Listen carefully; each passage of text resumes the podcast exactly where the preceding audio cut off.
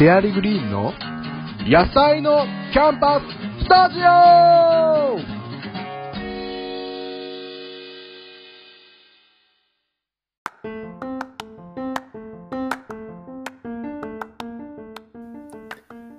はい、始まりました。野菜のキャンパススタジオ、えー、パーソナリティのシェアリグリーンの瀬戸山です。よろしくお願いいたします。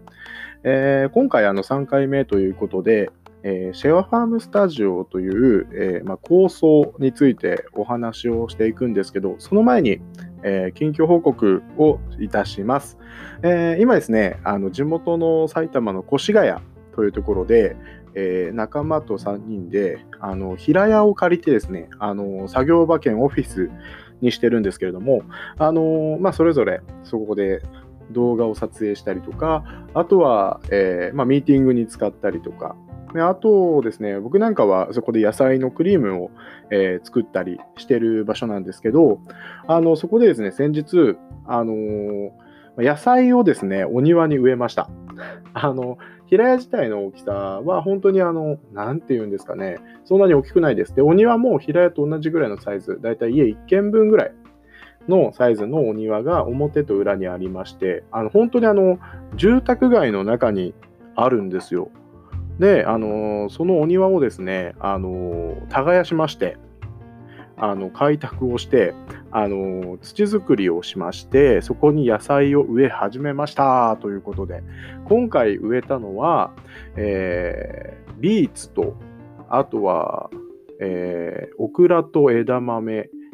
ですね。あのその辺りを植えてあとズッキーニも植えました。で、あの、まあ、ちょっと芽が出てきて、ズッキーニだけやたらとすごく成長がいいんですよね。あと、ビーツもちょこちょこ出てきて、あの、調子がいいと。ただ、枝豆とオクラに関してはあんまり調子が良くないなっていうんで、まあ、ちょっとその、土質をね、調査したりとかしていかなきゃいけないかなっていう感じなんですけど、まあ、やっぱこう今回この、まあ本当広くないです、お庭として。まあ大きさとしてはそうですね、大体、まあ横がまあ20メートル。で、奥行きがだいたいそう15メートルぐらいなんで、まああの、まあそうですね、全然大きくはないんですけど、まあその広さをやってみて、まあ10坪ぐらいですかね。まあはっきり言って久しぶりに畑、あの、開墾したんですけど、やっぱ大変ですね、畑作るって。っていうのもありながら、あとはもうこう、いろいろ変化を見ていくのは楽しいなって思って、大体このまあ、2ヶ月間ぐらいかけてあの開墾して土作りして、まあ、ようやくこう苗を植えてっていう流れでやってきたんですけどいやー新鮮でしたね。しかもこう住宅地の中なんでで我々があのですねあの基本的にあのまあ無農薬農薬は使わずにやろうよっていうふうに考えててであと化学肥料は使わずにっていうところだけこうまあなんとなくコンセプトを持ってやってるんですけどまあ、使ったのが落ち葉堆肥と、あとは牛糞の堆肥ですね、使って。本当住宅地なんですよ。めちゃくちゃ住宅地で、牛糞撒いていいのかなってちょっと躊躇しましたけど、今、あの、基本的に牛糞の堆肥ってもう、あの、かなり発酵されてて、あの、匂いも出ないので、あの、市販のものを使ったということもあって、全然その、浮上とかはなかったです。なんで、あの、結構ね、これからプランター栽培だったりとか、あとはお庭をね、こう畑にしたいななんていう方は、あの牛糞堆肥、市販のもの買ってまくっていうのは結構いいなと思ってて、あのかなりやっぱ安定します。あの土が安定するので、あの鶏粉とか使うとあの結構窒素高まったりとか、バランス崩れちゃうっていうのもあの畑でもよくある現象なんで、あのもしよかったら牛糞堆肥使ってみてください。意外と近所迷惑にはならないですよっていうプチ情報でした。ということで、あの、まあね、あの、近況報告から入ったんですけど、今日メインでお話ししたいのは、シェアファームスタジオという、今、あの、シェアリグリーンで掲げている、あの、構想についてのお話なんですね。で、これ、あの、すんごくわかりやすく言うと、何でもできる畑っていう定義づけをしてるんですよ。はい。何でもできる畑、シェアファームスタジオっていう何でもできる畑を、あのー、まあ、僕らはですね、あの3年後から5年後っていうところでスパンを設けてあの作っていきたいなっていうふうに思ってますと。何でもできるってじゃあどういうのかっていうと、まあ、ある意味これあの僕らが掲げてる世界観ともすごく近いんですけど、まあ、例えばその畑の中では、まあ、普通のねこう畝になってる畑もあってかつスパイラル状になってる畑もあってであとはレイズドベッドって言って車椅子の方でもできるような高さに設定した畑底上げしてるような畑があったりとか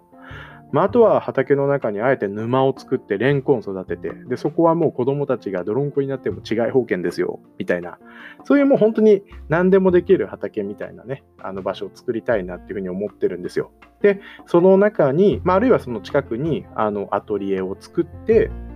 まあ、そこで事業を作っていくと。でその事業に関しては、あのー、まあ、基本的にテーマとして主観的幸福感を高めるっていうのだけテーマに設けた事業がそこで発生していく、まあ、ある意味こうスタートアップスタジオみたいな場所を作れればなと思ってましてあの、まあ、そんな構想を持ってるんです。でそれを1箇所だけじゃなくてあのまあいろんな場所、特にこう都市近郊のエリアでやっていければなと思ってます。まあ大体で言うと、あのー、まあ50キロ圏内、まあ50キロ遠いかもしれない。首都か首都圏からまあ、東京からですね、東京から50キロ、40キロ、50キロぐらいの圏内かなと思ってます。その範囲で、あのー、そういう場所を作っていければなっていうふうにまずは思っていて、なんでそういう場所が必要なのかっていうふうに考えてるかっていうと、まあ、あの僕なんかはあの越谷っていう、まあ、町でですね、あのまあ、育ったんですよ。で、これどういう町かっていうと、まあ、よくよくあるベッドタウンみたいなのをイメージしてもらえると分かりやすいですかね。越谷の人ちょっと怒るかもしれないですけど、僕はずっと、まあ、あの、小中高とずっとこの地域の中で育つにあたって、まあ、越谷ってどんな街ですかって聞かれたら、大体ベッドタウンっていうふうに答えてました。でもまあこう大学生になって地域活動を始めてで今、まあ、そこから10年ぐらい経って思うのはまあ、越谷ってベッドタウンっていうだけではなくて、まあ、ある意味こういい言い方をしたら、まあ、都内に出て働いてる人だったりとか、あとはその主要地域に出て働いてる人と、あの地域の中で働いてる人が混在していて、そういうこう越境できる人材がたくさんいる地域なんじゃないかなっていうふうに思ってるんですよ。で、そういう地域の中で、まあ、客観的に見てると、まあ、どんどんどんどんこう人口は増えていくんですよね。まあ、周辺地域でいうと減ってるところもあるんですけど、結構こう郊外の地域って人口が増えてるところが多くて、で、どんどん家が建っていきますよと。で、それと一緒にですね、あのまあ、地域の中にあった何もない空間みたいなところがどんどん失われていってるなっていうのを子供の頃からなんとなく感じてたんですよね。まあ、ある種こう中空空間って呼び方をしてるんですけど、そういう中空空間って、実はすごい大事なんじゃないかなっていうふうに思っていて、例えば何か災害があった時に集まれるとか、まあ、あとはこう、自然とそこに人が集まってたむろするみたいな現象が起こるので、あのー、大事じゃないかなっていうふうに思ってるんですね。で、そういう場所がどんどん失われてって、で、今、あのまあ、たまたま法律上、あの2022年問題っていうのがありまして、これ何かっていうと、あの都市農地って呼ばれてるあの農地がですね、今、都市近郊のエリアではあのあるんですね。で、その都市農地って比較的街中にあるんですよ。珍しくて。で、これね、あのどういうものかっていうと、あの今から30年前にあの、まあ、国と契約をして、なんかこうもしかしたらこの土地に公園とか、あとはその道を通したりするかもしれないから、えっと、国が一回こう借り上げますよと。で、その代わり、その地域をあの畑として耕して、まあ、農地として管理してくれたら、あのー、まあ、税金をですね、あの相続税とかを、あのー、まあ、宅地ではなくて、農地並みのあの課税にしますよっていうふうな取り決めをされている地域っていうのがありまして、これがですね、まあ、30年間経つのが2022年なんですよ。でそうなるとあの契約が切れてあの特定生産緑地っていう契約、これはね、あの新しく契約を結んで、あの新たに生産緑地として、まあ、さっき都市農地って言い方したんですけど、生産緑地として、あのまた新たに10年間、そういう税金をあの宅地ではなく農地並みのあの風にしますよっていうふうなあのルールのものなんですけど、まあ、あのそういうふうに、えー、特定生産緑地っていうのに設定するか、まあ、あるいはその宅地としてあのこれまでよりも税金は高くなるけど例えば家を建てたりなんだりっていうのがしやすくなる土地に変更するかっていう選択ができるっていうのが2022年にあるんですね。ちょっとこれね、詳しく話すと話長くなるし、ちょっと難しくなるから、このあたりはね、あのー、我々のメンバーの竹内がですね、あのめちゃくちゃ詳しいんで、あの今度また改めてあのそのあたりを話してもらおうかなと思ってるんですけど、まあまあまあ、そういうタイミングなんですよ。くしくも、あの本当ね、こう東京オリンピックが終わって、いろいろこう環境変わったりとか、あとは今のこのね、状況が終わって、経済的にも変化があったり、生活風習的にもいろいろ変化がある中で、2022年には実はそういう、え変化が、実は街にとってはとても大きな変化が起こる年だったりするんですけど、まあ、その時に、こう、やっぱり今街中のこの数少ない畑、田んぼ、がさらになくなってそこに家が建ってしまうっていう風になるとそれってなんかこう自分が子供の頃を思い出してみるとすごくなんか大切なものが失われるような気がしてて。でそう考えた時にやっぱりこう街の中空空間としての場所として、まあ、そういう生産緑地都市農地っていうのを残していきたいなっていうのがまずえー、このシェアファームスタジオっていうのを作ろうと思ったきっかけなんですよ。で、えっ、ー、と、まあ、このシェアハウムスタジオっていうのは、そういった、まあ、街の中空空間として、いろんな世代の人たち、老若男女が交流できるような場所っていうふうに考えていて、で、そうやって関係性をね、作っていくとま、災害時だったりとか、あるいはもう、あの日常的にも、あの関係性ができて、まあ、少しでも暮らしやすい地域になっていくっていうところを目指していて、でかつアトリエではね、主観的幸福感を高めるっていうのをテーマにした事業を生み出していって、えー、ローンチしていくみたいな流れが、まあ、できると、こうシェアファームスタジオがある地域って、あのすごく幸せだって胸を張って言う人が多いよね。っていうふうになっていくんじゃないかと。で、そういうふうになってくれたら、まあ、このシェアファームスタジオっていう構想事業が、えー、成果、成功っていうふうに言えるんじゃないかなっていうふうに思っております。で、まあね、それをまあ作っていくにあたって、まあいろいろ準備しなければいけないことはたくさんあるんですよ。例えば、まあ今ね、ちょっと作戦会議してるのは、まあ、例えばこう、まあやっぱり行政とのね、関わりが大事だから、まあ、委託事業っていう形で、あの、委託を受けることができないかとか、指定管理で何かできないかとか、そういうことをちょっと作戦として考えてたり、あとは地主さんで直接お話をしに行って、あの、まあ、そういうね、使い方をさせてもらえないかっていうふうにお話をしたりとかっていうこともこれから進めていこうっていう段階で、で、このシェアハウムスタジオって、まあ、発想自体の元はどこかっていうと、まあ、僕がですね、あの、まあ、もともとちょっとね、あの、関わってるというか、まあ、ずっと関わってきてるラオスの農村のイメージなんですよね。はい。えっと、ね、日本だと畑っていうと、やっぱり農家さんが農作物を育てていて、あの、まあ、要するに商品を育ててる場所だから、ね、勝手に今畑に入ってなんか遊んだりすると、こらーって言って怒られる。まあ当たり前ですよね。当たり前の感覚ですけど、怒られるような日本では環境ですと。でも、ラオスだとそうじゃなくて、まあ、親がね、農作業をしていて、その傍ら畑の中で子供たちが走り回って雑草を踏み固めてみたいなことが当たり前にあって、で、その旗では、あのー、おじいさん、おばあさんがいて、まあ、手作業しているというのが、ある種当たり前な風景として広がっていて、まあ、それって、まあ、実はこうすごく関係性も深まるし、あの心理的安全性も担保できるし、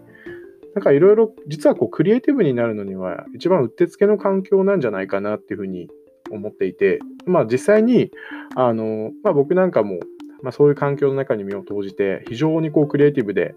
あの、面白い発想ができたし、まあ、一緒に、あの、まあ、ラオスのね、宝西村っていうところで活動していて、まあ、当時はあの教育関連の活動をしていたので、その学校の先生たちとも話し合うときに、先生たちもすごく、まあ、許容な、あのー、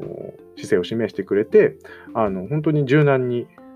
アイディアも出てみたいなことがあったんで、なんかこれって実は、まあ、暮らす上でも働く上でも、一番こう自然に近い形なんじゃないかなっていうふうに思っておりまして、そういう場所を作りたいなと。なんとなく想像するこう定義としては、まあ、リビングみたいな場所だなって思ってて、リビングって例えばこうね、あの、誰かがテレビ見てて、で、誰かが小説読んでて、で、誰かが電話してて、で、誰かがお絵かきしてて、みたいな。で、誰かが宿題してて、みたいな。そういうこうね、みんながいる、そこにいるんだけど、バラバラなことをしてるけど一体感がある、みたいな空間ですよね。自分の部屋にこもることもあるかもしれないけど、なんとなくリビングに行っちゃうな、みたいな。そういう感覚あるかと思うんですけど、地域にとって、なんかシェアファームスタジオってそういう感覚になるといいなっていうふうに思っていて、まあ、地域のリビングみたいな場所ですよね。だから別にそこで農作業をしてなくてもいいんですよ。クリエイティブな活動してても、事業を生み出してても、まあ、はたまたこう地域の活動をしていても、え子どもたちと一緒に遊んでてもいいのかなと。今、やっぱりなかなかこうオープンな場所でそういうことができる機会ってすごく少ないので、まあ、そういう場所を作りたいなっていうふうに思ってます。まあ正直、